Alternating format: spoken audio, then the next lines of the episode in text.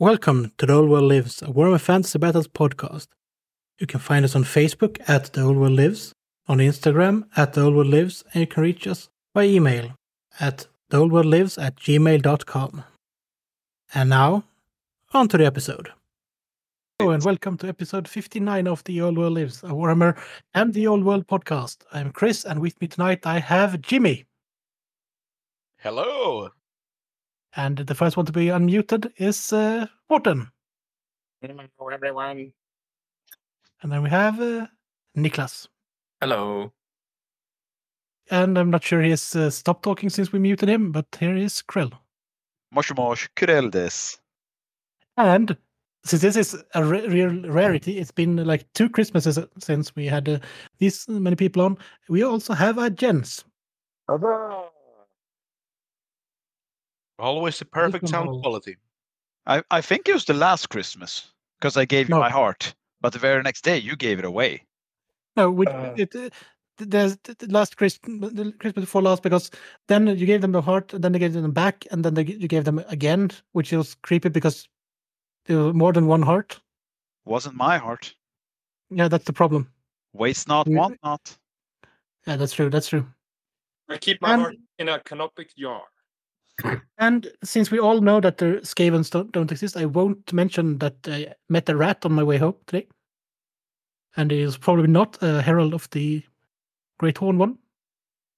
But uh, yeah, if I do disappear mysteriously and it's uh, replaced with someone that tend to repeat words more than I do, uh, usually in the in the line, uh, you might uh, suspect there's some foul. Play If we do had. if we do get a Skaven host, does that count as a diversity hire? Could we get like money from Sverok? No, I'm actually thinking that we, we, we would probably put on a list somewhere that we're not on currently. And Oh yeah, we're- probably. the register of people that harbor uh, creatures that doesn't exist.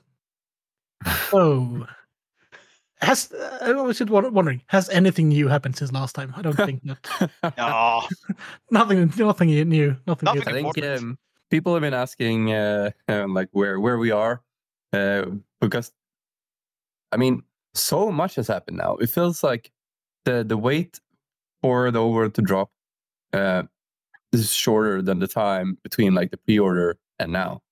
Yeah. because so much has happened, and people are like, "Oh, where where are you guys?" And we usually don't record that often.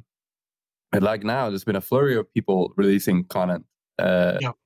about the game, like crazy. Like channels that produce other things usually now produce old world things, and like a bunch of new podcasts and YouTube channels are releasing old world content. Um, and there's so much content out now. So about that, with all our listeners and with all of the uh, podcast crew here, we just want to mention that we are rebranding as a Warmachine uh, Mark IV and the Tyrk podcast, Chris and we'll, we'll abandon the old world. No, this is when we mean- go uh, hipster and start playing uh, Kings of War. But like, first of all, I mean, it is heartening the amount of support and queries we've got to where we are because people apparently enjoy listening to you guys. Uh, but secondarily, like, I mean, mission accomplished, right? We can stand on our hangar carrier. The old world lives again. So I just want to say, we, as far as I'm concerned, we own that brand. Like, we had this six year for GW, and I would be happy to take my royalties in more plastic because, like, mission accomplished, right? We did what we intended to do. The old world is back in the mainstream. Yeah, Yeah, it's crazy. Like when when we started this podcast, this was way before the, the announcement even came. Mhm. Uh, it's 2018, and then in 2020, right, they announced that Yeah. there would be a new game. And like I remember we had those first like heated discussions, how like small pieces of the fantasy community has survived on its own, it's propagated in small corners everywhere. And back then people were like, no way people are still playing fantasy now. Look at me Back- now. Like in those days, we had uh, the standard for a miniature uh, purchase based on the cost of a hi- IF battalion. Oh Yes. yeah, I That's remember. still, that's still the gold standard, isn't it? Like screw Big Yeah. Mac index. Yeah, it's just that the uh, IF battalion has uh, become quite a lot more expensive than it was back then. Where you could get uh, uh, either two IF battalions or one new kit for the, the heresy or 40k or whatever. But I like a don't think it's thanks to us. yeah, I a, do. jo- a joint friend of all of us in the podcast has been saving up his fourth and fifth ed Bretonnians uh, to use as a pleasant dowry or like an investment for his retirement fund. And I have to tell you, that guy did not invest well in the current climate. But that's the thing with those investments; you have to watch them. You Yeah. just uh, buy beanie babies and hope they uh, last forever. Uh, also, I was- should want to mention uh, in our fourth episode we did discuss uh, a book uh, called "The Rise of the Dead," and I want just want to forego the news section with mentioning that it is uh, currently being re-released for the Black Dot Library. Uh, returning book of the year or whatever they mentioned uh, that it is And I feel exactly the way I felt then that I feel now. It seems like a good book. I wish I'd read it. Uh, it's great. I, I think I should read it again. And we're talking about the like that was that our last book review that we did? That's the only book review we Yeah. did. The- Yeah, so, so the last.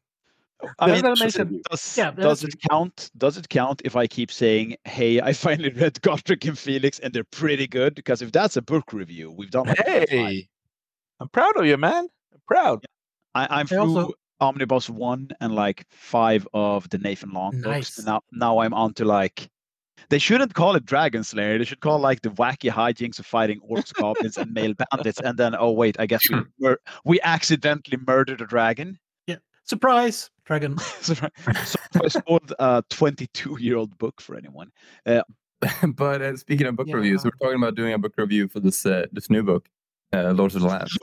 Um, Uh, we're not going to mention that book. I think that's that's the best. Everyone should uh, form their own opinions on that book. And uh, if you want to know what most people think about it, just read the uh, top review on uh, Audible It's- on Amazon. th- this book is just as good as uh, Rings of Power. That's all I'm gonna say. Well, at least Why the Rings would of you- Power had great Why LARP do you use hate speech around me? You know how I'm gonna react. You know the visceral reaction you're gonna get. Okay, Yeah, like But R- Krell, Krell, Krell. Rings of Power had the perfect amount of LARP level armor for production that cost a billion dollars. how like th- that has to be like the room like a bunch of millions of dollars disappeared somewhere and nobody knows exactly where it went like no way they spent 200 million dollars on that thing no Krell, like we say in my neighborhood, the handske is kastad. Do you accept the challenge? as we say in my neighborhood where is Gävle anyway Uh, and uh, just since we had to mention it, uh, if you want to listen to our book book review of uh, Rise of the Dead, it is the Kislev episode uh, from uh, August 28, uh, 2018. we should we should do it like a patreon episode listen to us re-reviewing books Pay us not to review books, you mean? yes But speaking of books, I would actually just want to mention I've been uh, this this past few days. I read the first book in uh, I can't remember what the trilogy is called now, but uh, the the Legacy of Ash by Matthew Ward, and it's a really good book. did you say matt ward Yeah, Matt, Matt, Matthew Ward. oh like the, Lord- the gw dude Yeah, Formula Formula GW. I didn't know that he wrote that book because I've heard really favorable reviews. Yeah, and it uh, uh, it was like this. If I hadn't uh, done other things when I was in Spain, I would have read that book the first two days when I was there. Oh, I'm really glad to hear it's good. Like, Yeah. I mean, the Uh, world needs more good fancy. Yeah, started reading it, reading it on the plane. Uh, uh, got off the plane. Had read about a fifth of the book, the first book of the series. So that's uh, probably saying something. I uh, I can recommend that. Uh, can't recommend the Lord of the Lawns. okay, definitely not. so definitely not the audiobook. But uh, so is it Niklas, because of a certain bow or something else? no, it's it's only because of the narrator of the audiobook. I heard the narrators narration is weird, but yeah, I just want to talk uh, about the. I mean, the old world. That's that's what people are talking about. That, that's that's the word on the street. That's what the kids are doing these days. Uh, so the the the pre-order came out. We did an episode before the pre-order, Mhm. and then the pre-order was uh, on, and like people were sitting by their computers. I went to the Games Workshop website, but it said it was like an hour queue. So I went to Game Maniacs. Uh, everyone should go to Game Maniacs because they're awesome. And should. uh, They really should. I um, Bought the last the books one. there. Bought the last ones. Well, I didn't And I know was that. Next, next, then. I was next in the queue. That's So, pretty much what they sent in, sent in the email to me when they said, "Sorry, we can't deliver your books." There'll be no. there- you- when the- Because of ah, Niklas. yeah, I like Yeah. how they like tacitly hung that threat in the air. Well, Chris, there's nothing we can do unless you know something happened to the guy who ordered just before you. Uh, by the way, this is the guy, and here's his home address. Sure would be a shame if uh, you got a box, man. So uh, uh, I ordered from Game X the, the three books, the, the two army books and the, the rule book. Um, and then after I ordered, I was just sitting online and watching people that had already gotten the stuff, uh, various influencers and YouTube channels and stuff. And uh, I don't know what I think about that. I mean, I really like when people like YouTube channels that I really like, like Guerrilla Miniatures. Uh, they did great review, just going through the books, talking about them lovingly. And then there's some other channels that usually play like 40k, and now they got some old world stuff, and then they're playing this game, and it- I don't know, like they they don't really know what they're doing. They're not haven't been that into it, and I feel very jealous. You think we should have been influencers? We're Yeah. not, influence- we're Yeah. not influencers enough. Yeah, but that that would also depend depend on us actually producing content on time, producing Yeah. more content, producing the content that people actually want Oh, to watch. no. Yeah, I think actually caring about what people want might be a contributing factor there. Yeah, but I mean, we're on a completely, completely different, very much lower level than these guys. Like they produce amazing things, uh, but like a lot of them don't do fantasy stuff usually, and that just then I get really jealous and a bit pissed. But then, like, there are some really good channels. They got the stuff that I'm really happy that they got stuff as well.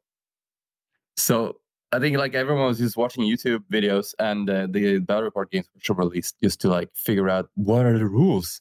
And then that's when we finally found out the step up rules that we've been discussing, which uh, broke Morten's heart, I guess. Ah, That's like well, what you've serves you right, man. Like serves as you right. long as there's step up, uh, uh, it's fine. It's fine. It's gonna be step up. now there's no step up. Wh- what do you think, Morten? Hashtag not my edition. Oh, I'm gonna give it an honest try, of course. Of course. I think I think the rules look interesting. I think uh, like the general consensus with people that played before is that it's way more sixth edition than it is eighth edition. With some stuff from eighth edition. Um. So yeah, after everyone's waiting for YouTube, the the first or waiting for the books and watching YouTube, the first week, um, it's just influencers and YouTube channels playing it, and then the second week, you see pictures of like early deliveries, mm, like regular people, mortal human beings that got in the books on like Monday and Tuesday even. The game was supposed to be released on Saturday. Then I was just fucking fuming. It felt like it. It was longer Ruined my than the- week. it was longer than the wait since 2020 when they announced Yeah. the game. Yeah. Like just waiting for the fucking books to arrive, and then people had already gotten them. It's just ah. I've got to ask from one to 10 on the angryometer. We're like 10 is the OG Nicholas sees the fish elves for the first time in the wild, and one Just is say like, 11. be- I'll just yeah, say 11. and me being slightly late recording is a one. Like, where do we land on the angryometer here? I think I think like seven because Oh. those fish elves when I saw them for the first time, it's like that was the the pinnacle of just shitting on fantasy. Like they ruined fantasy and then Stormcast Eternals. Oh, okay, fine. There's Space Marines in fantasy, but then the fucking fish elves. Like, how could they destroy the game?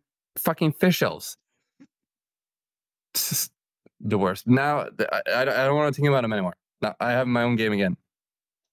This is like the, the rings of power for me, Krell. And you know it. You gotta know it well. But like, can I make a quick observation? If if you think No. back to like, well, good no, but like, no. let's all let's all like make a quick temporal journey here. And I know you guys, flesh bags, you can't literally travel through time because you're dumb.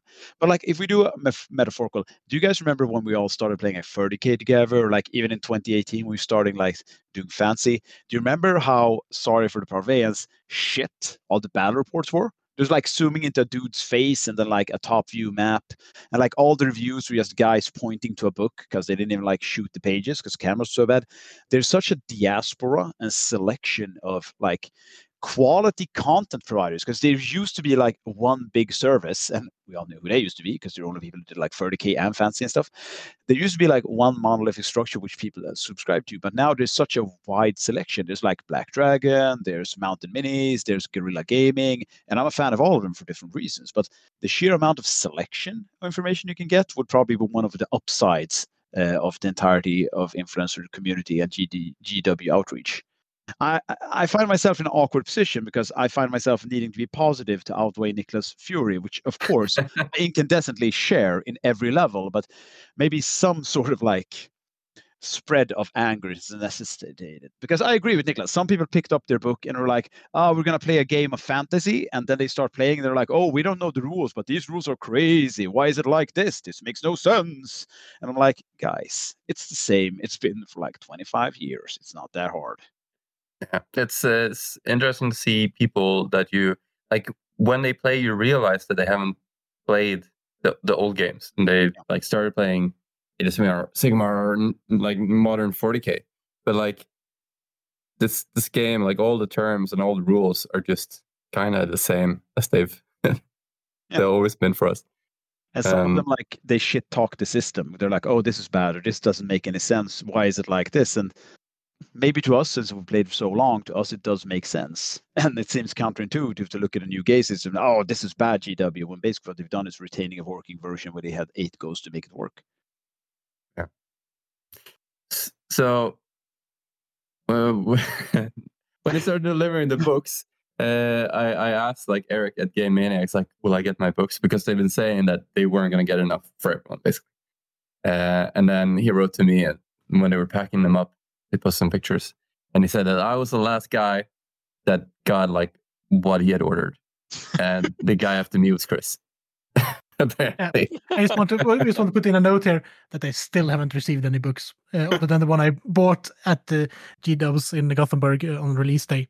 Uh, more on that a bit later, I think, when we're going to discuss as that. As of but, uh, today, yeah as of today, on the 8th of February, I spoke to two friends who work in different FLGSs, uh, one in UK, like one in Sweden, and they said the odds of getting new Bretonnia boxes this year, even even before like quarter three or four, is incredibly low. uh, so, um, uh, who needs those? Um, so, I, yeah, so they were going to ship it to you yeah, I got my books on mm, Monday, Monday after. Um, oh, when did I get? Uh, when were released? I think I think I got them on a Monday. Yeah. Um, yeah, oh yeah. yeah we went to uh, we went to to, to look at Manfred's book. Yeah. yeah. so, so uh, yeah, that's it's just been so much happening. So yeah, on the on the Saturday, uh, with the release because uh, they, they shipped them like on Saturday morning to me, so I wouldn't have them until Monday. Uh, but the game was released on Saturday, so I wanted to go to Games Workshop just because uh, it'd be cool to be there at, at the opening ceremony. Because I like, I still remember the release of uh, Seventh Edition Fantasy. I was in Stockholm um, at the, the Games Workshop at the, the old location when it was a bit bigger. I mean, most people can't remember from they're that young. So, and I remember it was like a massive thing. There was like a hundred people there, um, and they had like uh, a bot uh, bits uh, bitbox trade. You could trade a bunch of stuff. And there was like competitions and things. Uh, this was very toned down compared to that. this was I'm different. Very, but I'm very glad I went. Uh, Chris also went there, so we met up there. Um, and was a line of like 10 people yep uh, waiting and the, the this this thinnest curb in in gothenburg i think. Like the yeah it's half a person. Half a person wide. Yeah. No cars to worry about. And snow so you, you couldn't stand there. No cars. That's one of the main driving roads in the middle of the as well. Yes and still no cars. That's all you need to know about gothenburg. So um, yeah, I, I, had already ordered my books. So I didn't really need to buy anything there. But uh, I was gonna go there and get a Bretonnia box from Manfred because he couldn't be there if there was one. Uh, so we waited in line. I was at the back of the line actually, and then they opened slightly early. And I think that like the the people in the store were a bit surprised that people are actually queuing up for this. But uh, I mean, they shouldn't be. It's awesome. Well, the, the first guy did want to pre-order the um, the Dark Angels box for 40k. Did he So- flip one off on the way out? See. Uh, so we went in. People rushed to the the old world section. Uh, it's like a, a shelf. They had both of the army boxes and books, and the arcane journal as well. I think, uh, but no cards. Uh, I was actually looking for cards for Morten there as well, but they didn't even have any to begin with. Um, and a guy came like in front of Chris and took like two army books. Yep. He took Uh, two of it. two He two rule two- books. yeah. Sorry. not They- Chris. This is the Just- first time I've heard this either. Sorry. Yo, it's it's just uh, it's that if you have a limited stock, put that one per per, one per, per customer.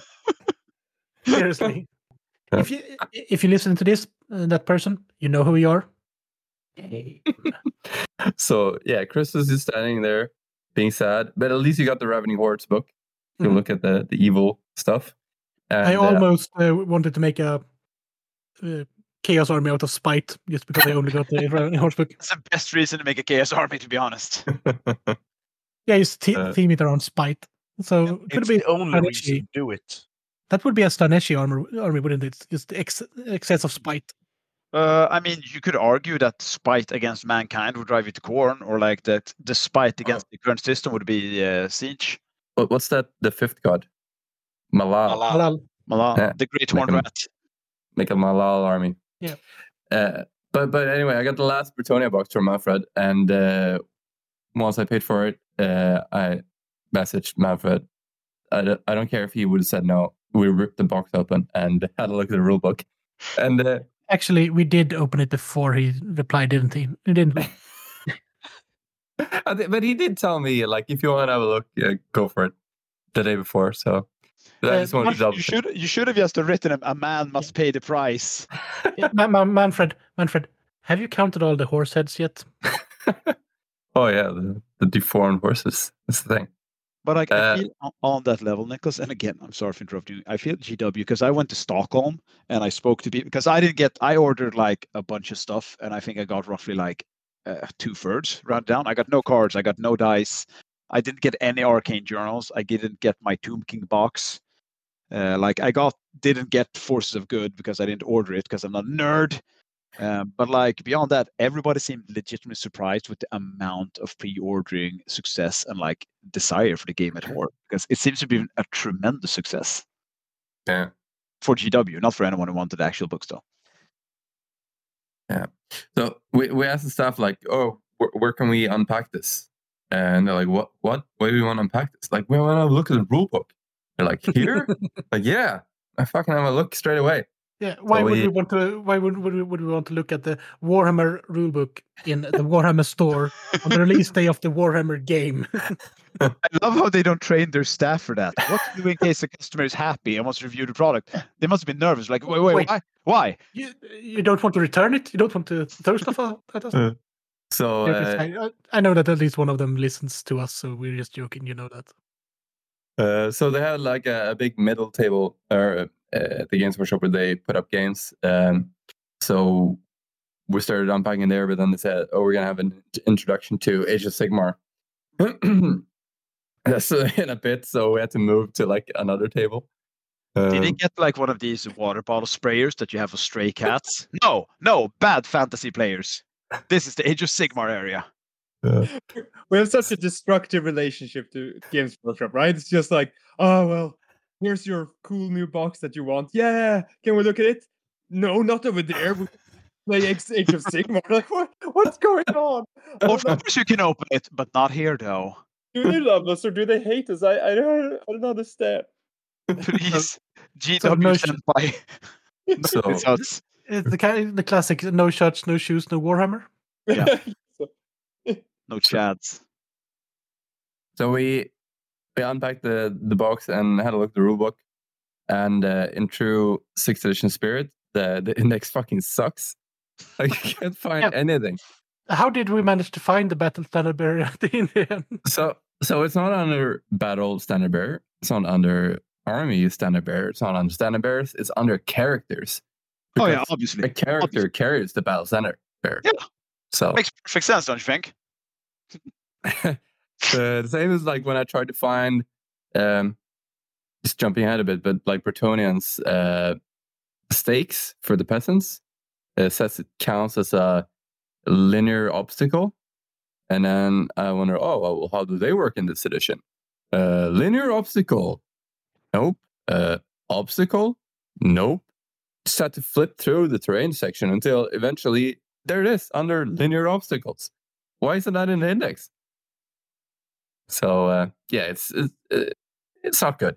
You need to mean, some some some things through the index aren't where they're supposed to be. So I mean, like you need to look in weird sections to find whatever you want. yeah, because they're like um, they're in categories more than alphabetical Yeah. sometimes. Yeah, I feel like the whole the the layout of the rulebook is a bit uh, confusing. Maybe it's good if you're a new player, but uh, it just it's like, well, here's Mm. the general things, and here's how magic works, and now we're gonna go through the phases, and here's movement, but just the basic movement because we'll take the advanced things later because you can't handle all that at once. We don't want to keep all the movement stuff together, so it's easy to find. We'll we'll start with some basic movement, and then we'll do some. Shooting. you know, a great solution for that uh, kind of system is uh, maybe have, hmm, I don't know, a smaller rule book with condensed rules or all of the rules, but in a just a just rules uh, that comes with a box of some sort. I don't know, really know which kind of box. Maybe one with one, maybe two different armies. Uh, I I kind of like that there is no pocket rule book though, because uh, like everyone gets the big rulebook, and the big rule book is just filled with a bunch of nice stuff. It's like in sixth edition they didn't have a pocket rule book, and this like sixth edition rule book is fun to just go through, and that the pocket versions are not. You know, you know how drummers always have like the beefiest arms in a rock band. Maybe this is why like uh, Tuomas Pirinen looks the way he does, like ripped. Because the sixth edition, we don't have the pocket rulebook. We only have like, hey, could I borrow your rulebook? Yes, it's this 15 pound tome. You must hold it with straight arms. and then you need then you need the army book. You might need uh, the uh, Storm of Chaos book. You might need the General's Compendium. You might need uh, uh, uh, just print out a unit from the website. You might have the, the, a PDF of some other unit. And then, then you learn how And these three squat. white dwarfs. Yeah, and then you learn how to squat by looking at the pre sixth edition uh, like warriors. It's perfect. It's encouraging a healthy lifestyle. I- so you I mean, saw, so you mean, uh, so you mean uh, the books were that heavy just to be to make you able to carry the army? Yeah, to make you able to like carry your tremendous purchase of GW out of the store too. I saw, Gentlemen like, would a- have been brainwashed. So plenty of complaints like, oh, you need so many books to play the game, but I mean, you've always needed that many books. I think. Yeah, You need, I don't three think you do. I like I tried Two, playing two to three 40k. books. I tried playing 40k 9th edition, and at the end, I didn't needed like four or five books. Yeah, I mean, Um, people can come back when they need as many books as you need in Necromunda. That's a game where you need a lot of books. Jimmy, you weren't there for the gang war books, where you're like, "This Oh, is I rule- were. the- these these are the I- I still have additional them. rule books." I still me have all the gang war books Oh, me too. on my Like, shelf. definitely. But you you- I think we should just mention that we did have a chat with all, well all of the staff uh, wi- uh, about Warhammer on the day as well, which was really lovely. All of them seem Yeah. to have projects going. And all the of them orcs seem to shape were- with orcs. previewed uh, as we were there. Just Yeah. uh, Oh, fun. and uh, yeah, it's uh, very funny. Like uh, all the staff were super excited. Like, oh, look at this! Oh, look at that! Oh my god! So uh, yeah, cool. I, I I sincerely doubt this means anything to anyone anywhere, but like the GW staff in Gothenburg sounds really cool, and I wish I could visit them and say hi sometime. You seem like cool dudes. it's insane now that I can go to Games Workshop store and they have things that I want in there. Do you remember when we started this podcast and we had like review every Age of Sigmar kit for if it could be used in fantasy? Yeah. That's where we that's where we started. It's like the comparison is insane. I'm sorry, I just yeah. I, I just want to say I went to the Games Shop- Workshop uh, recently again um, to ask about contrast paints. Bought my first contrast paint. Oh, They're a great tool. They're a great tool. Yeah, I like the tool, I'm, I'm I'm using contrast paint for my new orcs. It's lovely. Yeah, I use them for all my Skaven. Like you still have to do highlights and stuff, but it looks good. Yeah. So um, I'm gonna use them for my my new project. So I bought this uh, uh, Bretonnia box for Manfred, and then I thought, fuck, maybe I should do a Bretonnia army. So uh, I'm gonna do a Bretonnia army. All all you need heraldry. Niklas, Answer him. oh, the the what heraldry? Is all the heraldry gonna be unique? Ah, uh, Ev- yeah, so uh, I'm gonna do like um, uh, a single color scheme on the barding, but then like all the shields will have unique heraldry Okay. and different patterns of the the colors. Because uh, I want to do um, a Parravon army uh, with loads of Pegasus, um, Pegasi, Thank you. uh, and so yeah, they're gonna be yellow and black. Uh, and I wanted to have like a theme of the army, but I also want unique heraldry. But they have like these big shields in the back, or um, her- her- heraldic shields, kind of on the the barding. So like on one, I'm gonna have the Prancing Pegasus, the Parravon, and on the other, I'm gonna have the unique heraldry. And then I have a bunch of small shields that I'm also gonna put the unique heraldic colors on. It's amazing how we started this podcast with you having a change of heart about armies and starting a horse heavy army. And here we are, you having a change of heart and doing a horse heavy army. But they're they're flying horses. And they, oh, oh, that makes all difference. Instead of like the winged hussar cavalry, you now literally winged cavalry. Whoa. It was nobody Uh. was going to point that out. no. They were judging you quietly. A good friend judges you aloud. I just want to me- mention to Nicholas that a good tip for using contrast paint is to mix them with a small amount of uh, matte varnish. Oh, cool. I didn't know. Mm.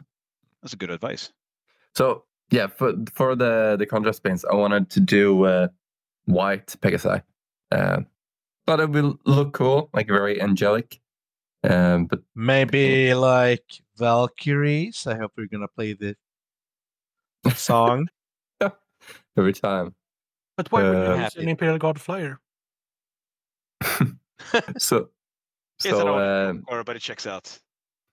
so like painting white uh, with a lot of texture can be a bit of a pain in the ass if you would do traditional. Because I I always use a black undercoat. I used white undercoats a couple of times in my life, and I hated it. Hate fucking hated painting it, um, and it turned out awful. Uh, but now I decided I should try contrast. So I bought the contrast spray, which is a bit Grey Seer, gray. right? Yes. Gra- And- Grey Seer with the uh, apothecary white is amazing with Yeah. a certain white highlight. Yeah, so that's what I used. Um, so I sprayed it, and then I used the apothecary white, and I'm like, this looks like blue gray. It looks very weird. But then I had to trust the process. So first off, I just dry brushed the the Pegasus with white, um, and that made it look pretty good. And then I painted the the barding and stuff. But I still hate painting with a white undercoat, so the barding was a bit of a, a pain. Like with black, when you paint it, if you miss something, then it's uh, it becomes like a natural shadow. Uh, but when you miss something with white, it's just like the sun is peering out between these two surfaces. Um, so yeah, but I painted that, and I'm pretty happy with it. Like if I would do the thing with with white, like it's hard to uh, uh, hard to use a wash to to then dry brush up. And the, the apothecary white is like a really nice wash because it just the color spreads out very evenly with it contrast. So you get the same amount in all the crevices without pooling. So yeah. I always use Yeah, like. I, I airbrush it black, which is kind of true. Then I use like Zenithal, uh, I think it's called Wraith Seer. That usually gives me a pretty good white. And then just on occasion, if I really, really want to separate the wings from the Pegasi itself, if it's white instead of dappled or gray, I'd probably have like a really, really thin down coat of uh, the blue one. What is it like? Uh, Nightshade, Drakenhof Nightshade. That's not blue. Ah, the blue one anyway. And then just dry brush white over it, because then the, the different shades of white look different. If you want to, That's not me telling up- you how to do it. That's just like how I do it. Your way sounds if you want uh, to brighten up the apothecary um, apothecary white as well, you could uh, put a drop of uh, white ink into it. It looks Yeah. really good. And But I've seen what Nicholas does, and it looks good. I like it. yeah, it, it, it does look good. I just wanted if you wanted to, the white to pop for some reason, and you still use the contrast. So uh, I now have 12 Pegasi and one Royal Pegasus to paint up. Ooh. How about the command, Nicholas? Are you going to use the Pegasus command you get in the box? Why you don't do you get the command? You used to get the command. I used to have Pegasus Knights. Uh, you used to get a command for them. Very weird. But uh, I'm waiting until they release the the Foot Knights anyway before I start assembling the Knights. I want to use the the Foot Knight bits because uh, Mm, those helmets and all the weapons are amazing.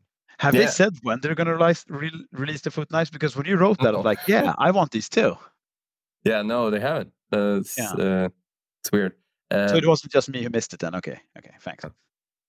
because also like the Pegasus Knights, you only get the three of them uh, with like the same three helmets. Uh, so it look weird if you duplicate all of them, and they're a bit stiff, the old models. So I'm I'm keen on using the new ones. They look a bit more dynamic. How how do you like the new HQ choice then? Just like open question. The new like uh, what's it called? The Pegasus Lord. Did you like the new cast? The Duke Yeah, on the Royal Pegasus. Um, so I got the the Battle Sandberg because they're different kits, different riders. Um, I'm I'm not keen on the the guy himself. I'm probably just gonna put someone else in there. and the guy you get in the box, um, cool. Uh, n- not amazing. I I like the lance. It's really cool, shiny. Um, but yeah, I think I would put someone else on there as well because uh, otherwise you get a bit of uh, Calth syndrome. Everyone has the same post. uh, was it not an apothecary? It's the oh, chaplain. Was it a chaplain or was it just? It was uh, a chaplain and a fracture captain, and I've seen that chaplain be so many things. Yeah, I've seen him be so many things. that chaplain is so great for conversions for uh, pretty much half of the uh, characters uh, choices for a marine army. Yeah, but you also saw him just like an ordinary chaplain with one gun cut away, and they're like, "This is my saboteur," like, "This is my siege breaker." Yeah, but if I, I I had one where I put the hooded head on him, put changed the hands, changed the weapons, and made a psycho of it. Yeah. So it's really versatile get with little. what I was gonna say is the one you got in the Bretonnia box, because like, of course, I got a Bretonnia box. Everybody knows I've got issues. Uh, I was just gonna use him um, without the wings and just gonna use him as like a fancy paladin lord. uh, the wings on the horse. Yes, Ah, I've seen that some so, someone that took part of that uh, character and put it on a horse and looks really good. yeah, yeah. The wings are actually uh, pretty easily not put on it. So yeah, I, I saw that. what are you gonna use the wings for? Uh, I'm I'm gonna put him on a gin and tonic. Oh, um, do you guys think there will be a, a hippogriff as well? There should be, right? It's in the book.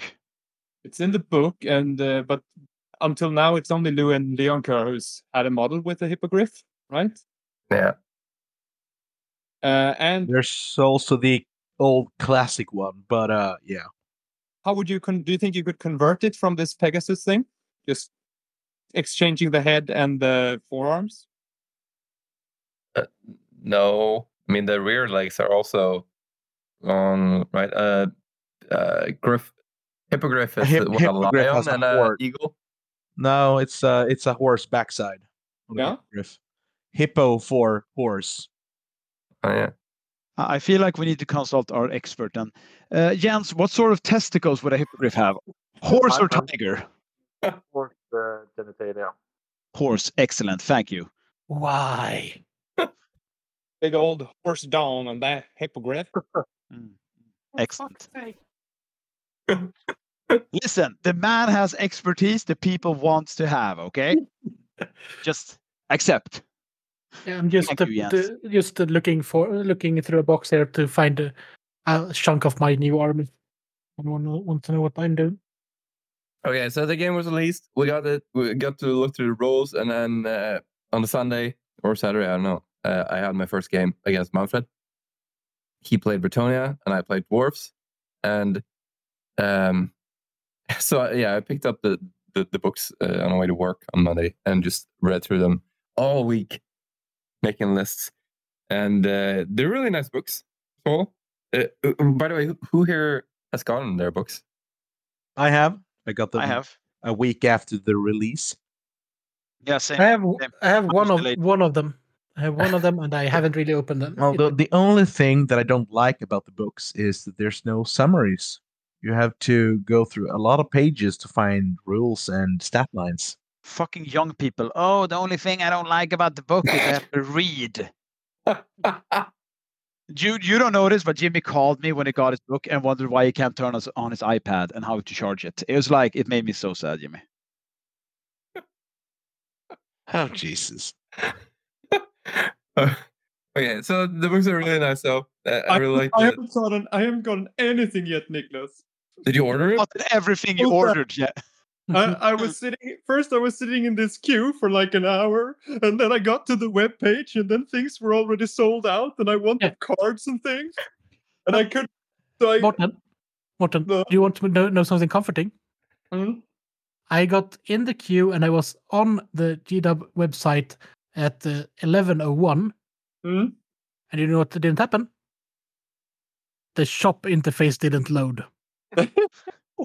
so when I had to refresh the website, I got kicked out of the web- website again. I had to go back in the queue. I just imagine Morten was like, "Hey, wife, I have to work. Could you order everything from the Games Workshop?" She's like, "More stuff." Yeah, and he came home. Was like, "No, it's out. What? It's out. It's all out. You didn't get anything. Sorry. Did you I- try?" And he will never know if she tried. Weird how it What? works this fear of missing out. But I, I managed to at least order the the Ravening Hordes and Forces of Fantasy uh, and some Tomb King stuff. Um, although I still haven't gotten my stuff because I also ordered like the Leech Leech Priest, and apparently they didn't have it. So they were like, "Oh, well, if you want to have it have it all in the same order, you have to wait until February when we get that thing." So I'm still waiting. I thought the lich, I thought the Lich Priest was on that uh, 180 day timeline. I don't I don't know if it was originally because then they came out with these made to order things. That I know. So now I've I'm ordered just- some Tomb I'm King just messing with you. I'm just messing with like The The only only- thing I the only thing I ordered from Tomb Kings, except for my box, was like Tomb Guard because you get twenty in a box for a pretty good price, and the Snake Riders. Hmm. I Because just I've been. I've been well, I've been looking for those for like decades at reasonable prices, and I, I have a just goes- question. yeah. I have a question. Why do I have a Saurus uh, Cold One Riders? I have a question. Why have you had a Saurus Cold One Rider so long and not painted it? No, it's uh, it's been even been stripped. Oh, well, I don't know. Paint it. I have no. It's a enough happen accident. Yeah, these these So, are the uh, plastic ones. Ah. Uh, so, question, guys. Uh, Nicholas have played a game. I played a couple of games. So, any of you guys played any? I want my I want my first game to be special. I, I've be had saving gonna myself. play it all. Okay. unlike next. two game slots. Jimmy, Jimmy. Yeah, Yeah. yeah, yeah, yeah. Dave Morten. I've had I've had one day off since the game was released. And you didn't immediately go play game. Good. You're not like a game slot. Hashtag promise ring. And I've also been wor- working only evenings, including a a two week period where I worked 13 out of 14 days. No, I haven't played a game. I'm That- sorry to That say. gives you time to play during daytime. So, I don't Uh, see the problem here. no, But- because I I'm- I'm work. sure- Uh, yeah, I'm sure the audience really wants to hear about. Uh, well, and, and I also want to hear about your opinions. Tell us, tell us about your games. How how does it feel this new edition? I'm gonna play a game on Monday, by the way, just FYI. So It feels it feels fresh. It feels new. It's uh, it's I've actually from- all I hoped for. Yeah, I've heard from uh, s- uh, really, really reliable sources on the internet that it was dead on arrival. So, Shouldn't uh, the Nicholas, listeners just been, Nicholas, it's been let's dead talk forever. about some. Nicholas, let's talk about Mm-hmm. first impressions. Yeah. So uh, yeah, I only had one game, uh, but I think first of all, I, I I play with dwarves. And I love playing with dwarves, and dwarves have changed. Like through all the editions, they're the same thing but different, and uh, the big thing is like what is special in the special choice and uh, how good are they now? So it's been like a rotation dwarves. And I think both me and Jimmy came to the conclusion pretty fast that hammers are in. Previously they were out, but now they're in the new hot shit. Yeah, no, they're like explain the people best unit. But why? Explain. But why? Okay, But why? Why did They you have- like Borat? let's let's start with their stat lines. They're pretty much the same like they've been through all the older editions except for eighth edition where they had two attacks. Uh, although for dwarfs they have initiative three, so that's pretty fast, you know. They they have heavy armor, can buy a shield. They have their stubborn shield wall. Uh, I think they have Gromril weapons as well, so their hand weapons are minus one AP. But they don't have great weapons anymore. They have great hammers, which are magical two-handed hammers, which have uh, AP2. The rule armor bane two. So if you roll a six on a wound, you get an extra minus two. Uh, they're magical attacks, and they don't strike last, so they strike at initiative three. And here comes the good part. They have a special rule that when they're charged, they get plus one attack and plus one initiative. Nicholas, I think you can talk about the funny rune that we usually do. Yeah, so first one I read is like, oh, that's pretty cool. Initiative four and two attacks. But I mean, they're still probably going to strike last because I mean, the enemy gets plus three initiative when they charge. And then I was flicking through the rulebook, going all over all the runes. Just another fun thing with dwarves. The, the runes change slightly every edition. So in the banner runes, there's a rune of confusion, which makes the enemy make a disordered charge. So uh, I went to rulebook, looked through the index, barely find it. But then I found a disordered charge. You don't get your initiative bonus charge. So that means that you're striking at your base initiative when you're charging hammers, and they strike initiative four with two attacks. yeah, and there's very few units which have initiative five or more. And uh, also, when they're joined by a Thane, and this is another thing, like you can put your battle standard bearer in there, and then we get these benefits. Yeah. Uh, when they're joined by Thane or a King, uh, they all get to issue challenges, and they all get hatred characters. which is super cool. I love it. Yeah, so they're just fucking king shit in this edition. And I, I mean, if you also put a BSB in the unit, you can also. I, there's another rune. I don't remember the name of it, but uh, you, if you have this rune on a unit, the enemies who charge don't get any charge bonuses, so like no lances and things like that as well. Yeah. So you can have like the best defensive unit, and uh, so people are often not gonna charge them because these guys are so good when they get charged. So I believe people's best defense against these guys is to let the hammerers charge. Yeah, or shoot them. Uh, yeah. the I poor mean, way. when I when I played with my uh, hammers, uh, they got shot out by orc arrow boys. So there's not just heavy armor and shield, but uh, it was k- kind of frustrating just losing so many of them to just normal war bows. This is Whoever, crazy. whoever killed Jimmy's guys, nice of you to let him actually see Orc Arrow Boys kill something.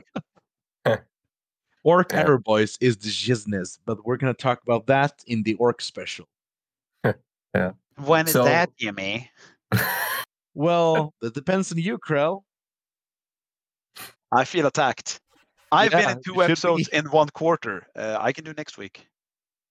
Yeah, so with the new rules, I mean, there's a lot of stuff to to to relearn, and there's a lot of things that are called the same thing and works kind of the same way, but slightly Yeah. different. which uh, there's a lot of rules flicking.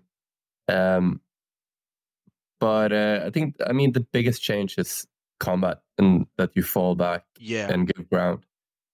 And the, the good thing about the whole thing, giving ground and all that, is that once you re, re- once you rally your troops, you're actually mobile afterwards as well, because you you can move as normal. You can sure you can march as well. So uh, regrouping isn't just stopping your units uh, anymore. So you, you can actually move them around after after fleeing from a charge or whatever.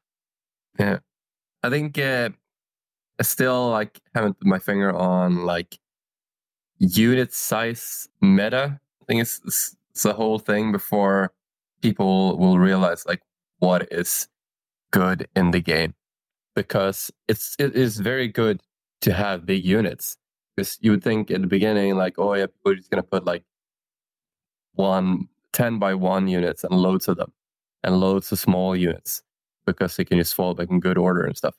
But uh, having a big unit is actually good because you need big units to break the enemy in combat. Because uh, uh, when you give ground, you give ground as usual. But when you fall back in good order, if you do that, but the enemy outnumbers you two to one, then you will flee, like flee, flee. Um, and another thing that we realized after the game, actually, uh, when you take shooting casualties and you fail your leadership, if you're above half strength, then uh, you fall back in good order. You don't flee. So you basically automatically rally next turn and you don't fall back as far. So that's really good for keeping your guys on the table Yeah. against shooting. I also like uh, there are there's this rule card called uh, reserve. So this is a special move that you do in the end of the shooting phase, which is uh, a nice throwback to like third edition, I believe. So uh, fast cavalry, as it was, is no more. So, but uh, it's k- kind of nice to have this extra move. So if you have like, uh, let's say, wolf riders, you have them in a marching column so they can move nine eight so yeah that's uh 27 inches in the Yeah, movement and, phase. uh, and the- then another nine in the shooting phase Yeah, the the fast cavalry, they don't work the same way. I mean, now most No. of them can be skirmishers anyway, but I mean, I think they also have the open order rule as well Yeah, but I think most units, like there are only units that have endless turns and wheels and stuff, like yeah in the old editions. Because uh, fast cavalry in sixth edition, I think eighth edition as well, it's a bit weird because it's basically you can move however you want within your movement range, but technically they're they're like reforming and pivoting uh, 60 times on the way there without you actually doing it. Um, because they they can do it endless amounts of times. Now they move more like normal units, but they can skirmish, which is which is really cool. yeah uh, also the the rule fast cavalry is that you can move you can march and use the uh, open order rule of getting a 90 degree pivot at the end of the move uh, otherwise you can only do this when you're move moving so not when uh, marching Um, yeah, and I mean, there's so many small changes and, and the big changes for Yeah, for I mean- in particular. I think Uh, I, I noticed that the uh, the war machines work different now. Um, That's different but but the thing here is uh bolt throwers they're the real winners. Yeah, Yeah. they're they're the best war machine in the dwarf ars- arsenal at, as it is now. Yeah, because I uh, i mean think so as well. stone throwers i mean they're still still good but uh, uh all the runes that i used to buy i can't i can't use the reroll scatter rune anymore. Uh, Yeah. i can't give it extra strength anymore. Yeah, and uh it's only d3 plus one damage i believe. Yeah. and Question though about like the bolt thrower. yeah How do you guys feel about the spear chucker being renamed? no i'm fine by it What was it called now? it's called a bolt thrower Mm. Because Uh, apparently in the in the United Kingdom, spear chucker has negative connotations. which was probably the intention from the get go. And speaking Yeah, of Warped, which uh, which is their best album? Oh, Discuss. I mean, uh, I'm a I'm a big fan of. Uh, oh fuck, what's it called now? I need to look it up. Actually, spe- speaking about her, like I s- actually started listening to them. I always thought that it was just a bit of a joke that they did uh, uh, Warhammer stuff, but then I actually started listening to them, and they're fucking awesome. Yeah. yeah, me too. And to me, it's thanks to Ben Martin. So if you're listening to Ben Martin, you actually did a good thing for once. I can My- say that they are quite great live as well. Oh, really? My my favorite album is For Victory from uh, the the good year of our Lord, 1994. Oh, so ho- the, wait, what? Isn't that the year you're born? Exactly. Oh, okay. It, It was a joke, the- but herald the dark future of mankind. I was like trying to be like, oh, quite, uh, I'm going to make fun for niggas being like insanely young, and then it's like, yes, that is correct, Trail. How about uh, how about Magic? Did you try out Magic? Oh yeah, Magic the Gathering is a nice card game. It, Uh, it, it, it, it did has had its peak in, in the, the original release of Ravnica, and not the re, uh, quite recent re-release. And I Wow, say wow. quite recent, which was like about four years ago. But uh, yeah, So yeah, I I, I took a what? And also the fuck? I, I took an Anvil of Doom um, because I wanted to try out like all the new mechanics. Uh, but I think Anvil Doom will be very good in general. Why? I think I will What, what makes it good? So magicians, as you know, can cast uh, four spells, or no, four spells. Can they can cast all spells. They can cast all spells that they have. Uh, so Yeah. level four can cast four spells a turn. Yeah. And if you have like two uh, magic missiles, you can use both magic missiles in the same turn. So it's all Yeah. good. just go wild. Uh, Mage has gone wild. Uh, so Just Fortized it. Just Fortized it, mate. Um, so the the Anvil of Doom has four powers, um, but it counts as a level three for casting and spelling.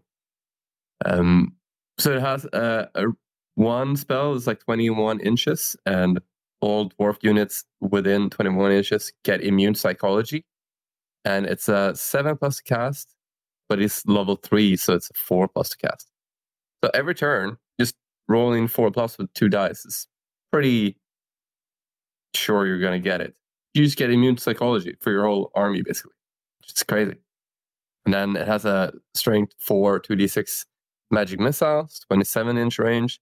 Then it has a movement spell, which you can't use to charge things, but it's nice to be able to double move some dwarves around.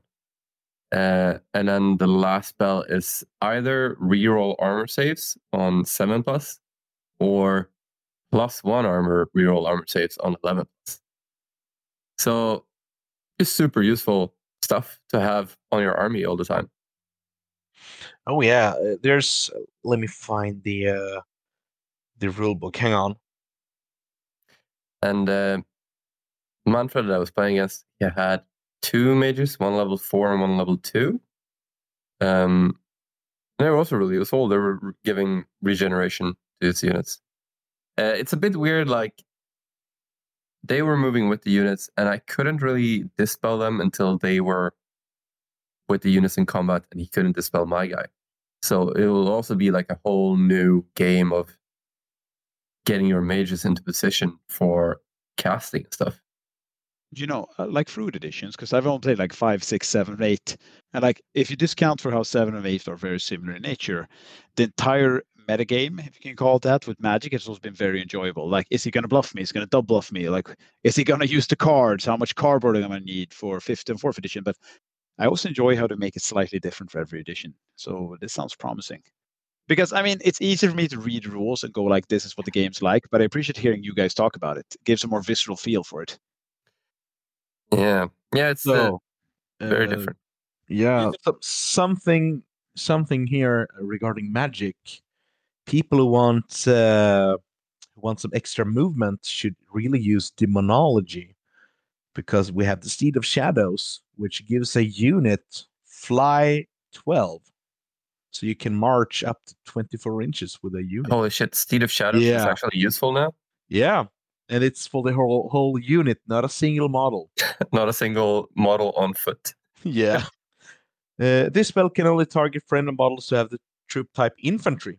If the Ah. friendly unit is not fleeing and has not already moved this movement phase, it gains the Fly 12 special rule until the end start uh, until the next start of turn sub phase. So you can easily march up behind the enemy lines.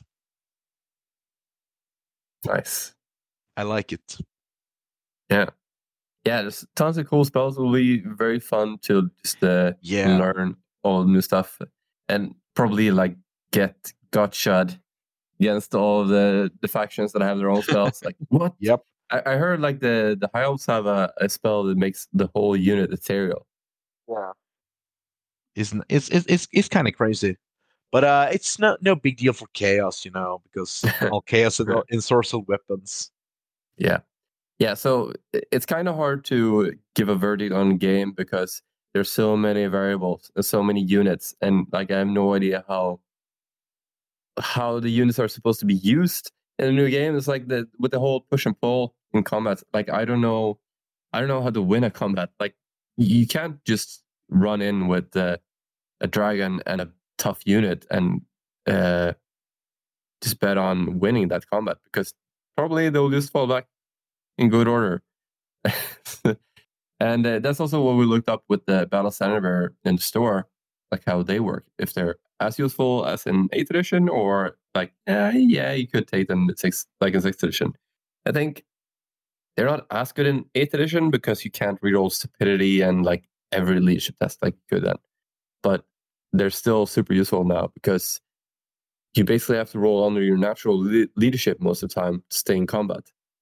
And so then like a reroll will be really useful if your leadership is is eight.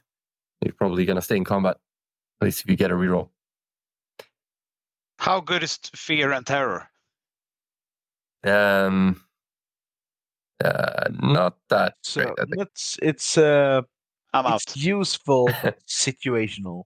Terror is really good. uh, te- yeah, terror is good uh, because when you're when you're when you get charged by a terror costing unit, you need to take a leadership test or flee.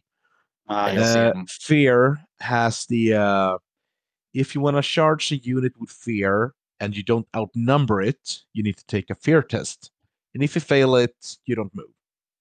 Uh, Also, otherwise, otherwise it's in the beginning of the combat phase. So you take a fear test. If you fail it, it's minus one to your to hit rolls. Also, terror gives you minus one leadership, which is very big. Yeah, that is really good actually. Yeah. Lead- So leading is gonna be even more important. leadership. But uh, speaking of terror, a lot of terror causing units are monsters, and monsters do not pivot anymore. They need to wheel like all other units, but they get a free pivot at the end of their move instead. Well, This But, goes uh, as well for chariots, which I Do- hate. yeah, But everything seems to be a chariot now. yeah.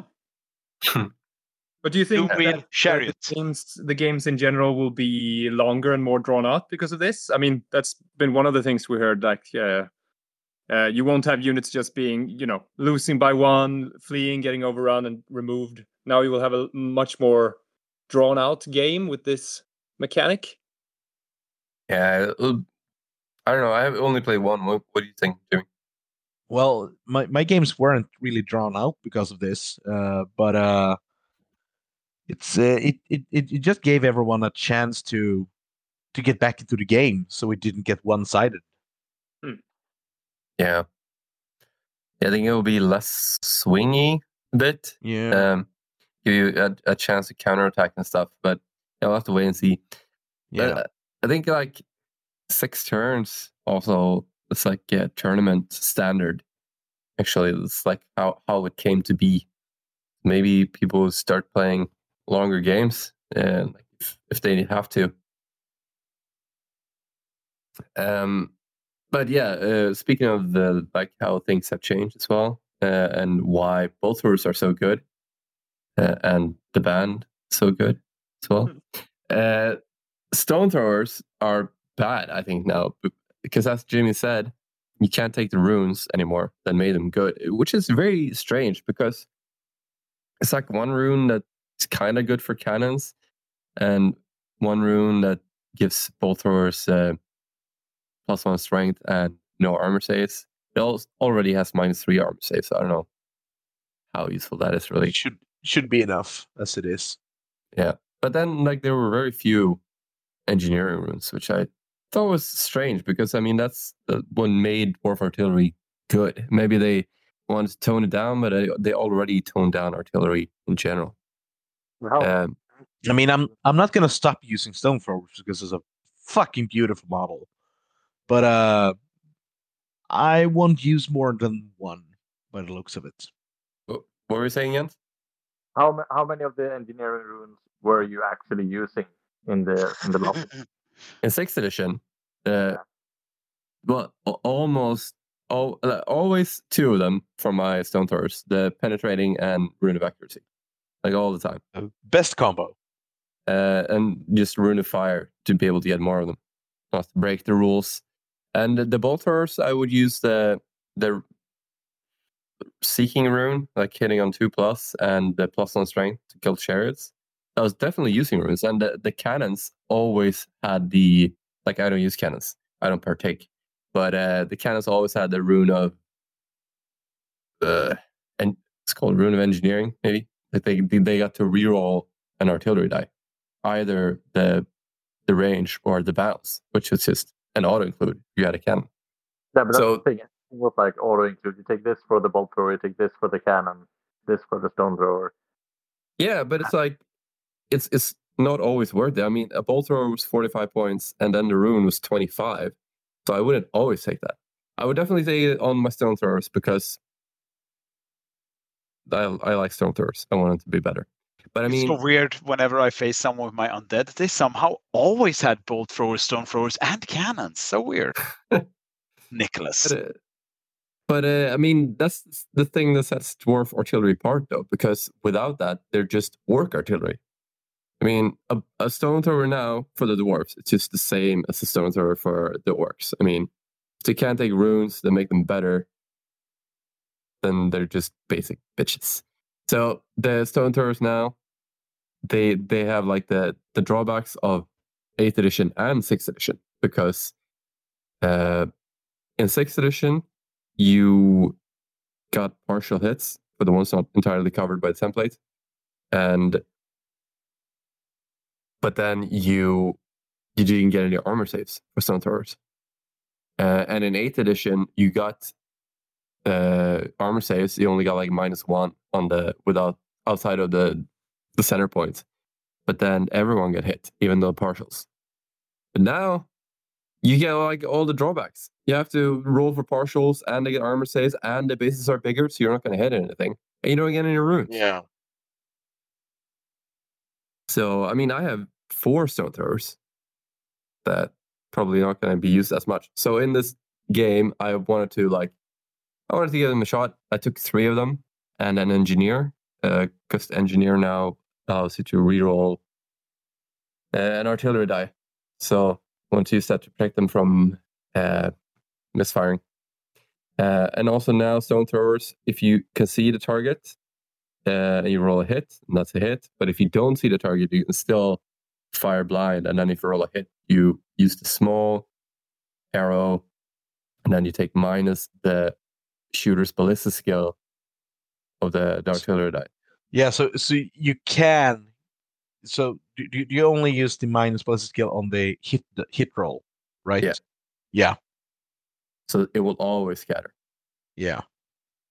So- like I think it's like like it was in 40k fourth or fifth edition.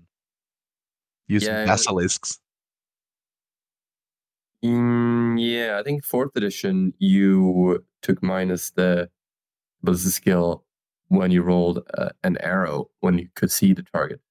That's actually fifth edition because I placed it yesterday. Yeah, if you can see the target, you get to reduce it by your ballistic skill. Otherwise, you have to scatter the full distance, even if you get the little hit with an arrow on it. Um, okay, so yeah, I, I used the three sto- stone throwers.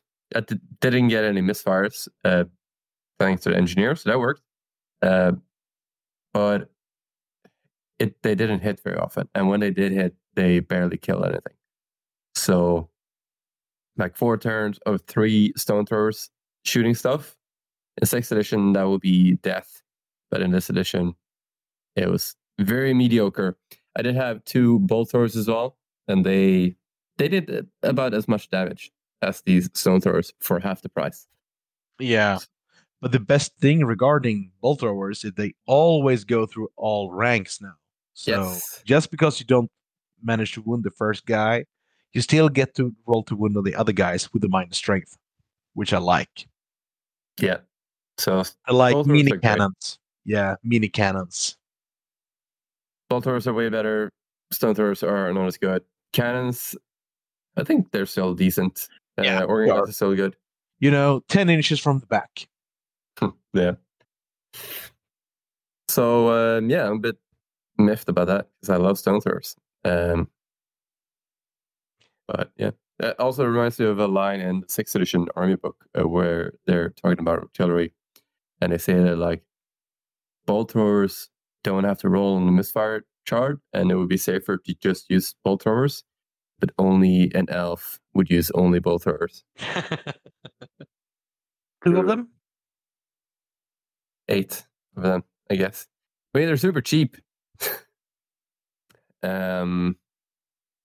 So yeah, that was a a, a, a big change, I think. Uh, but in the game, uh, my hammers got charged, and they kill a bunch of stuff.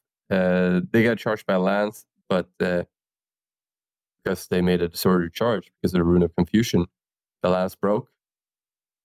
They just charged in like. Uh, in sixth edition and eighth edition in a in a bus.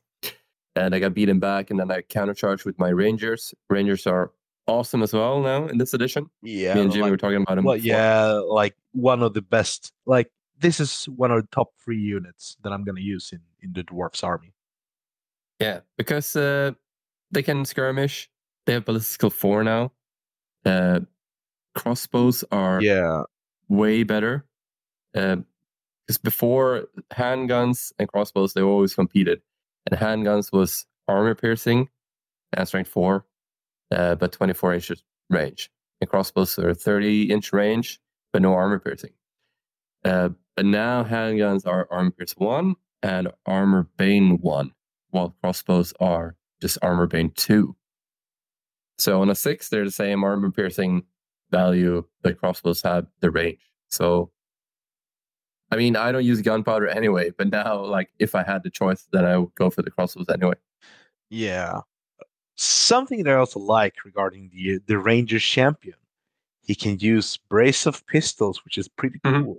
Yeah. I think it's a Um, shame that uh, because I think in eighth edition as well, the handguns they they were never really as good, or I, I at least I thought that they weren't that much better than crossbows, so it felt like not that big of a reason to take them. But I don't I don't know. I just love the idea of uh, an empire army with huge units of handgunners just gunning down things. But doesn't why can't it be good? Should be good. yeah. I mean, ha- handguns as it is now, they're they're they're good. Crossbows are just better. Uh, I mean, better range. You can still get the same AP for them if you roll a six to wound. So, uh, I mean, crossbows is a better all-around choice, if you ask me, uh, and that's mostly thanks to the range. Uh, handguns, uh, but also, I think you can move and shoot with crossbows and handguns now. With Yeah, a they're minus cumbersome. modifier. Yeah. Minus two. Yep. Yeah. So another, I mean, it's pretty, sorry, it's pretty dwarf centric, but both me and Jimmy played dwarves. Yeah. Yeah, but that's Yeah. uh, what what we have most experience of talk about so far in the uh, new new old world. Yeah. So like looking through the runes, um, I mean, a- Some- a- for for for regarding runes on a dwarf lord, I don't think I'll ever do anything but the uh, rune of adamantine, adamantine or whatever it's called. Toughness ten for hundred points. Yeah. You don't I'm need gonna- need any saves. put, This is just put so forward good. a suggestion here that we will do, uh, and uh, probably what we will do as well, uh, that we will do an uh, update episode on the uh, army specials that we, that we have done so far, just to compare them, uh, the new rules with the old rules Yeah. for the old editions. Yeah. Just, just put everyone up to scratch. Yeah, just want to give a shout out to. Uh, uh, speaking of army specials, uh, actually uh, that I'm starting Bretonnians, I had to listen to our Bretonnia episode because I haven't heard it for a long time. Uh, when I interviewed Joseph Piggott, uh, and it's a really nice episode, and it's very like uh, edition uh, ambivalent. Like you, we don't talk that much about any edition, it's just the, the army in general. So Yeah, but that, because it was the same book. yeah. yeah. I, and I said in that episode that they would use that book until the end of times. Well, now finally there's a new book. So They uh, did. They did use that book until, until the end times. yeah. so go uh, have a listen at- to episode 31 you want to hear some Bretonnia. Drink some wine while you're at it. Yeah. Also, I said in that episode that I wanted to start a Pegasus army, so it's And finally now happening. it's finally happening. Yeah. So Yeah. cool. But there's no. Uh, I was gonna say right of war, but there's no special army that allows you to do an only Pegasus army, right? No. So yeah, well also what I realized that in sixth edition and that book in eighth edition as well, the Pegasus was actually just it was zero to one special, and when you had a guy on Royal Pegasus, you took away the special, but they weren't core. I thought they were core. But uh, yeah, actually now you can do more Pegasus than you could then, I think. Because now I can do without any knights on horses. I just gotta use some a unit of foot knights because they're a one plus choice, and then peasants. All their Pegasi flew away. Um, but back to runes. Uh, some, I- I think in general, magic items seem a bit weaker. Um, I don't, I don't think they were that good before. I mean, the dwarves could y- do some combos that were really good, like a one plus armor save, reroll armor saves, and some ward saves. But now it's like uh, even the the master rune of Gromril, which is a staple dwarf rune, used to be 25 points and give you one plus armor save, sixth edition.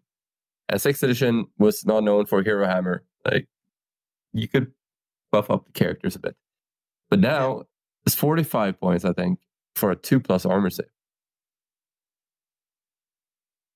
But who needs armor save when they have a toughness of 10? But not everyone can have that rune, Jimmy. It's a master rune. Only one. I know. There's only going to be one Dwarf Lord. I'm holding a Beastman, and I agreed with Jimmy when he just said who needs an armor save. Yeah, but I, I think in general, the magic items are far from auto include now. You're really gonna have to give some thought to that. Uh, Yeah. Also, pretty useless rune, uh, Strollaz's rune, which I think is a hilarious name, and it also exists in eighth edition. But it Let's gives the take a stroll out on the field. but it it gives a unit vanguard for 25 points. But with a vanguard move, just make a normal move and you can't march. Yeah, Really? that kind of sucks. So you pay 25 points to move three inches forward. You're playing dwarves. You should be happy you get to move at all. I mean, Your Va- tiny little Vanguard, can't support you. Oh, I'm a Vanguard in stunty. 8th edition was like you get a 12 inch move at the beginning Yeah. of the game, which was way better. Yeah. And it would actually be fun to use that with dwarfs now. Because like I think I'm gonna do way more combat units than shooting units and less for war sure, machines than sure. previous editions. So it would have been nice if you could actually push up to the field earlier with dwarfs. Oh yeah, there there's also uh, there's also a talismanic rune which gives you a hex spell, which is kind of fun. Let's see here. Hang on. This Oh, is, yeah. this is Make it harder to cast, right? yeah. Due to how magic works, I've seen a lot of people do like uh, test games or like play games, and everybody always chooses the Ruby Ring of Ruin now. Because That everyone's like, ring oh, a, a is- free yeah. football. That ring is bloody fucking amazing and worth those. I think is thirty points or whatever. Yeah, 25. So yeah, so if you if you have the points, yeah, buy the ring. It's it's good to have. Can can dwarves have uh, magic items in this? No, they can't. They can only have runic items. Because they could in, in Even eighth, even right? if they could, they they, had- shouldn't. In eighth, they had their own magic items, and they could use uh use their rune. I know they then, shouldn't. uh, I, I would never, but they could in eighth edition, so I had to make sure. Oh no, of course he would never. He's asking for a friend, everyone. I'm asking for Jimmy. You're Is asking so for Jimmy me? doesn't accidentally sh- pick the Ruby Ring of Ruin, and then you can shame him. There's no shame in this body. I've seen you eat French fries. I agree. Yeah. And that's not that's not a dig at his weight because nobody knows what you look like. It's at the way he eats his French fries. The way. if you know, you know.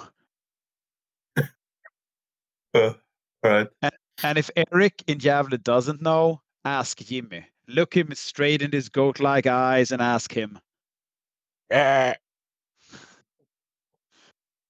So, like, does anybody have like any passion projects for what you're going to do for the old world? Like, I guess Morten, you're going to do the second best undead army, which you know, I guess whatever.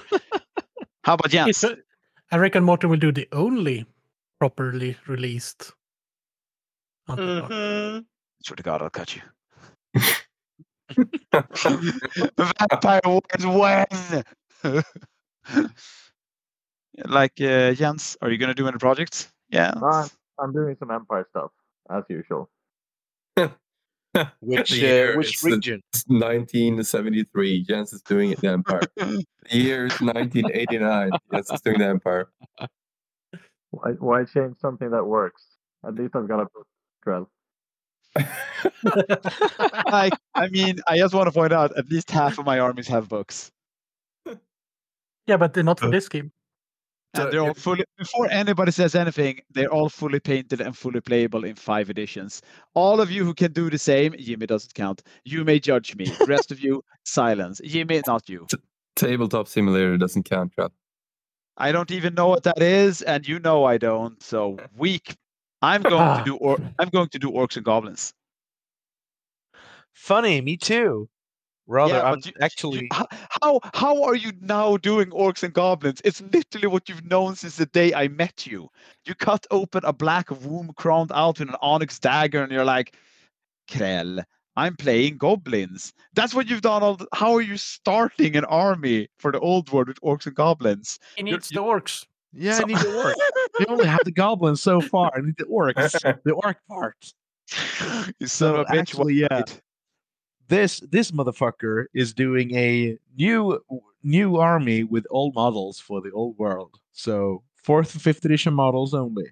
Maybe I some New, new, old, old, new. that is new old, old New York. If somebody asks you what army you use, you have to say, I'm playing orcs and orcs. Oh no. Yeah, Uh, I just, I I just want it. to just want to ask Jens, uh, are you doing Solland still? Yep. Yep. Nice. Are you doing bigger bases? What what models are you using? Yep. Uh, I'm painting my great swords. Right? I found uh, 15 great swords that I hadn't put uh, any paint on. So now I'm almost done with that unit. Nice. Oh, It's by the way, there's a there's a tournament in Sweden uh, in March, end of March. that I think I'm gonna go to in Västerås. Uh, yeah. are any of you guys going? I'm I still interested interested to hear what uh, Morten is actually doing, other than being taunted by Krell. Still the second best uh, undead army. Thank you, Um, Nicholas. I'm gonna go to the south, to the land of the dead, dig up some bones and make a Tomb King army. It's, That's it's how you get raining a Seth. workplace now for scarabs. Yeah. Yes, yes. I'm, I'm, and- uh, I'm making a Tomb King army, but I have not bought the box. Oh snap. He he literally bought my Tomb Kings. I'm not surprised. Why are you guys surprised? Uh, I am a bit, I'm a bit sad that I bought your guys. Didn't realize that they didn't have horses th- what that they were supposed to be on horses, and I have no undead horses. And then the same ones I can now buy from Games Workshop with horses and on foot. So I have like the worst option. But but the thing here, i- My the sweet thing summer here child. is the thing here paybacks. either way you have to re- remove the mold lines because I know Krell doesn't. You might might have to find the correct bases as well. Laugh it up, fuzzballs. No, but I'm. Um, I ha- that's the problem. I still haven't gotten anything. I'm so excited about starting an army, and I've ordered thing. uh, I ordered skeletons from three different sources, I think, uh, but none of them have arrived yet. So uh, I'm really, uh, I, I'm, ah, I'm really excited about uh, building things. So some of it's going to be 3D printed, some of it's going to be uh, real Games Workshop things. Oh, it's going to be a fun mix. Seeing how late it is, like what you're getting from Games Workshop is 4D printed. Yeah. Morten went to university, so he got that joke. Most of us did, didn't we? Uh, I have a question for you guys. Uh, wha- one of the things one of the things I read in the rule book that I, I don't but there is one section about so you know how there's this new form uh, like you can be in a uh, marching column right Mhm. uh-huh and then you're you're really good at marching but not really good at charging and stuff right? But if you're in marching column you can make a charge you, you can declare a charge but you can't make a charge move. Can someone explain to me why why is that? What does that mean for the game? That means if you have terror, you can still declare a charge, but you don't need to move, so they can still Yeah. flee from you. yeah and if and, and if there's a fleeing unit and you charge it they have to flee again as well Yep. but isn't that just weird and gamey why would they yeah, why, the thing here, the thing here is, I believe because they mention in uh, in the charge rules that you can never do any other maneuvers than a wheel unless otherwise stated. And uh, this, I think, needs an FAQ. But in the drilled special rule, before you move, you can do a uh, combat reform, so you can redress your ranks. Mhm. So you might be able to have your guys in this marching column and do the redress ranks and then fulfill your charge because you're no longer in uh, marching column. But this, like I said, needs to be redressed in a FAQ. But uh, this is one of the exceptions I believe that they mean that there's a, an exception to to the rule. Yeah yeah is it some i don't know is it to stop people from doing that or uh it, does it have something to do with frenzy like if you would for some reason have a frenzied troop in a marching column they would have to charge because they're frenzied Yeah, most likely. Yeah, question is like if you could only do it in that case because uh, I read someone wrote that uh, it's the same with the the High Elf Sea Guard because they reform when they are being charged. And that's also like out of sequence. Yeah. But first to get shoot and add those wounds to the combat resolution because of stand and shoot and how it works now. Yeah. Which is crazy Another powerful. massive if- change. yeah. yeah we're definitely gonna need to play it a bit more until we know Oh yeah. And uh I mean since this is a is the main game for Games Workshop, we might have to wait like 3 or 4 months before we get another FAQ. But uh, we did get an FAQ on day 1, which was no, day 2. Day 2, which was kind of nice. What I usually do is I like I take a rule that's difficult to interpret, then I make an assertion about it, and then I just like turn over and ask Jens how the rule works. Particularly my own army books. Have you Right, figured yes. out if you the sands for this Yeah. edition? Yeah, you taught me last time. Yeah, but for this edition, Uh, pass. I I'm looked it painting Beastmen right now.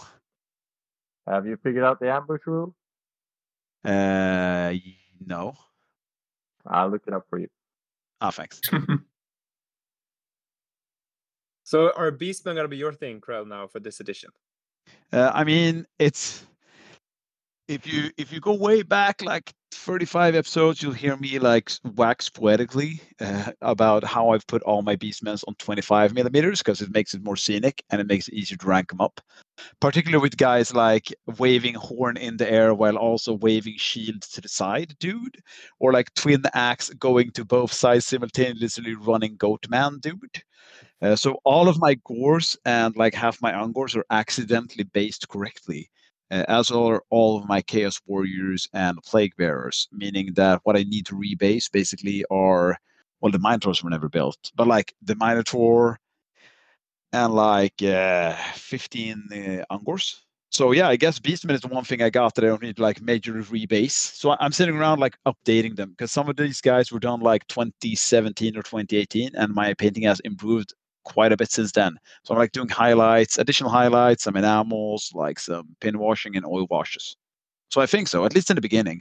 But I am starting to work as a goblin army as well, and I just want to get like the proper sized base for them. I always like painting squigs. Uh, I did a couple of them for last year for like on round basis for my kid because like it's just so therapeutic doing uh, squigs with contrast contrast paints, some light highlights, and like some enamels uh, enamels mainly for like the teeth and claws, and then you just do like the eyes are just black orbs with a white dash on, and they look amazing. It's just fun painting squigs. Jimmy knows what I'm about here.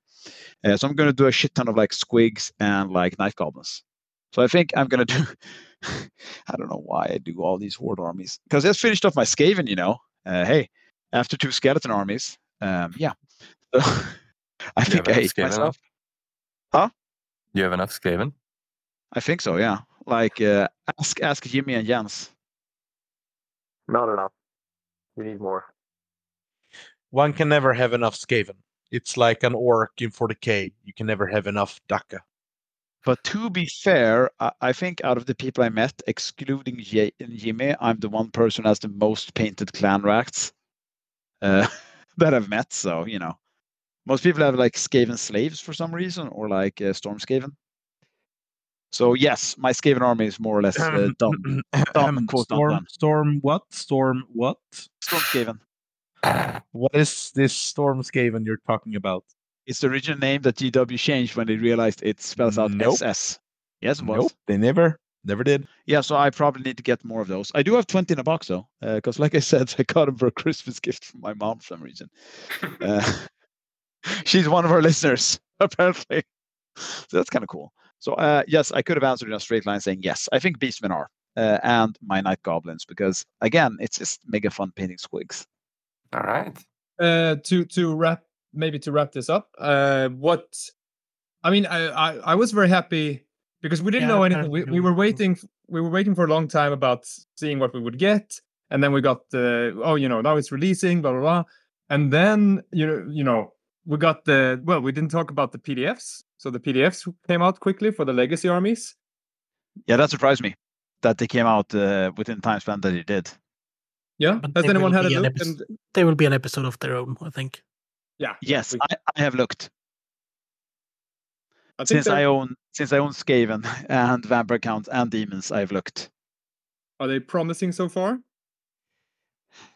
Uh, short answer no. Long answer no. The thing, Like, I the mean- pro- problem yeah, here sorry. is pe- people try to play all these legacy armies like they used to play in eighth or sixth edition. They don't work like they used to do. There's a lot of new things for them. So, like for for vampire counts, you can't summon like new units in the same way that you used to do. Uh, and the same same with uh, getting models back in your units. It's not the same as you used to do it. Hundred percent correct. But like also, I think I, I've said from the beginning that unless they had bloodlines in it, I would be dissatisfied. And like that's not like me saying it's a bad book. It's just like I really, really like the concept of bloodlines. So like my expectations are pretty low to begin with. Uh, there's like some small stuff here and there with the Skaven. Mainly, it's like they've changed the unit type of a bunch of stuff, and like uh, the bell and I think even the lightning cannon has changed so significantly. It's hard for me to recognize them. But like, I mean, at least we got them. That's that's where I'm at. Like I didn't have high expectations, and I do have other armies. But if I only had like uh, Ratmen and Vampire counts, I'd probably be a bit more like bitter about it. But it's me, so I'm starting a new army regardless. Um, like it could be worse. They were free, like worth the price.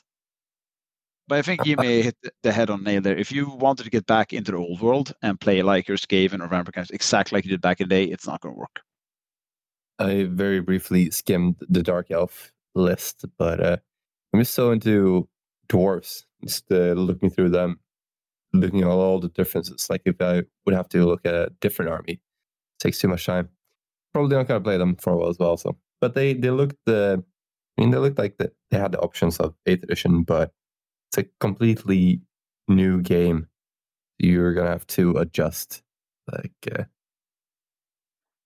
a, a lot from eighth edition. I think. I think that's like an overall theme, right? Because I know a bunch of people who were waiting for the old world to come out and to be the new, to be old fantasy. And like most of us knew who have played more than one edition, it's not going to be exactly the old fantasy. And to some, you've got a real cognitive dissonance there. It everybody's seeing the different thing. Everybody's seeing some different stuff.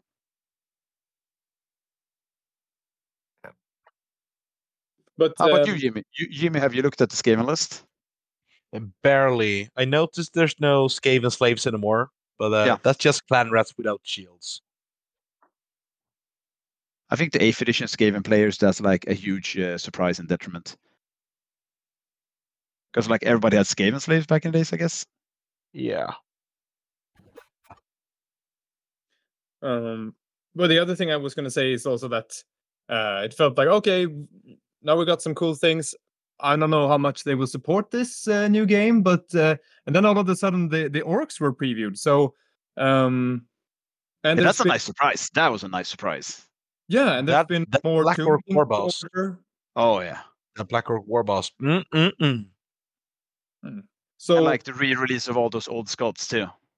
so how often do you think we will see new things? Will there? How often will be updates? Question is also when will we be able to buy the things in store? Because nothing is in Yeah. stock. Is nothing's ever in stock. Yeah. So what is up with that? Do you think did they underestimate? Oh, The- they oh. sure oh. did. They oh, sure they did did, they did, they did. underestimate. Yeah. They they weren't like even even thinking about that that they would sell so good as it did. But I think it's also like a stock keeping issue because they keep saying that like the new stock in Nottingham isn't finished. And I tried to get into like the new Epic Legion Imperialis, and that stuff has been out of stock since release. Uh, as for the release schedule, I'm going to take a wild stab in the stab in the dark and say it's going to be like the old Necromunda formula. So every third to like fifth month, roughly. How do you guys feel? Somebody say something. Uh, I get nervous when, you don't dis- when you don't disagree with me or yell, "Oh, f- sh- fucking Krell, man!" There goes Ah, old man fuck. Krell. Old Do you man think they will with ideas? Do you guys think we're ever gonna see like? Oh well, I mean, I guess we will. But like, do you think we're gonna see like the Dogs of War on sale in metal? No. I doubt it. Not too bad. Like, I really want to get some Birdman stuff. But hey, it is what it is. Yeah, I don't think they're gonna re-release them. Seems a Think bit of a long shot. if they release uh, Dogs of War in metal, like you have 10 days, you get to buy one of them. Which one are you going to buy? Like straight up, don't think about it. Which one are you getting first? Besiegers. Nice. Jimmy, same question. Well, It's it is gonna be the half halflings. Oh, like Oh, uh, it's always halflings. the rooster or the cooking pot? the rooster guys. Nice. It's always halflings for you. He likes hairy feet. Morten, Volands Venators. to the point. Chris. Asarnil the Dragon Lord. Oh, spicy. How about you, Jens? Don't you have enough dragons? No. Yeah, but I don't have that dragon. And I know that I know that that dragon is uh, just one of the other dragons painted green, but uh, I don't have the rider. That dragon. How about Jens? Slayer Pirates. Oh, Long Drong. Me? Shit. You know what? I'm probably gonna like make the same mistake mistake again. I'm gonna take He's gonna use a shit unit. The- yeah, I am. I'm gonna get either Vespero's Vendetta, but, uh, no, probably like Birdman or uh, Cursed Company. I'm a huge fan of like uh, Rickster's uh, Cursed Company. But they hate the undead. Yeah, but like, so with the new book, so do I. I'm kidding. And if anyone wants to know what I'm planning to do for the start of the old world, Are you going to use the, the dragon mages? Please say yes. I have already planning a conversion for one. We, we need to like make a collection in this podcast and send Chris a literal like map where it says here you be dragons in just his apartment. Pretty much. I think we can add that on Google Maps in Gothenburg. But, but please don't add, please don't add, add where I live on Google Maps. So where he lives. Apparently, young people like you're doing mean shit nowadays, just like yelling at the police or angry people with guns. It's just a prank, bro. It's just a prank. Jimmy, what do you think is going to be like the legendary list in Orcs and Goblins? Uh, but we already know what the lists are going to be. Oh, we do. How do I Yeah. miss that? Yeah. What is it? Troll, troll, Fish- troll, fish troll or army. fish, Oh, fish elves and fish orcs. Yeah. so, so the, the journal, the journal Skyward. armies are going to be uh, troll horde and the nomadic Waaagh. So a lot of cavalry. damn it! I wanted Chronicles 2002 Swamp Goblins. Too bad. Fire Too goblins. bad. But it's almost you're gonna have a troll hag and stuff in the in that Yeah. swamp army. So, so you Almost, huh? convert some goblins, I guess. I guess all gobos just look the same to you, huh? they do. they do. But wasn't that a bit? Uh, yeah, I mean that was fun, but a bit weird. Or wh- what? What do you think, Jimmy? About what? A- About, About that? getting trolls. I mean, I, I was more expecting having some sort of you know black orc focus or something, maybe. But uh, black orcs can become core units if you're, uh, I think, if, if your general is a black orc. Yeah, Ah, that is okay, correct. yeah, you, you can already Yeah, do. you can. Oh, Yeah, you okay, can already do it. Cool. I, I like the troll hag, so that's kind of fun. Yeah. I hope I hope I get rolls for the squig lava, but Oh. like But I Before Yeah. this, this is the thing I want to end end this with regarding the orcs and goblins. The giant.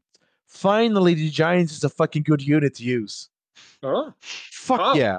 how come?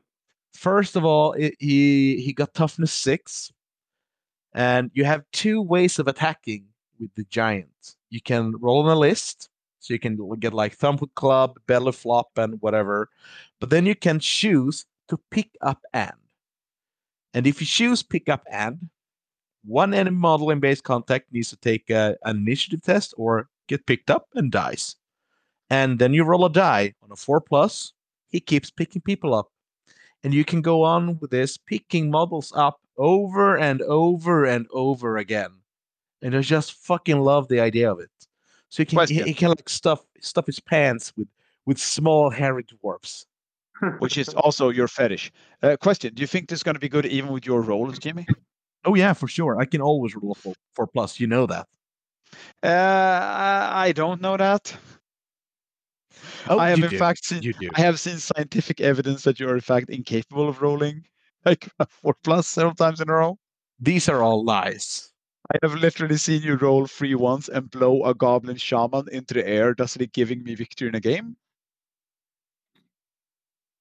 but that happens to all goblins I, I guess I'll find out. And that's uh, the introduction part of this episode. Finished and done. um, yeah, You were done. tempted i'm so time. done Right. I'm thinking we should uh, call this episode. And uh, next episode might be an Orc and Goblin episode. It might be stuff we found in a drawer episode. kind of the same Looks like uh, orcs from the uh, latest Age of Sp- Sigmar box and uh, Seaguard, actually. So we have have already sorted that uh, episode. But uh, uh, I would like to thank everyone for listening to this. And uh, have would like to apologize to everyone listening to this. I would also like to apologize for Jens being on this. Thank you. jens you, you know that we love you though Ah, I know that. Except for Krell. Love him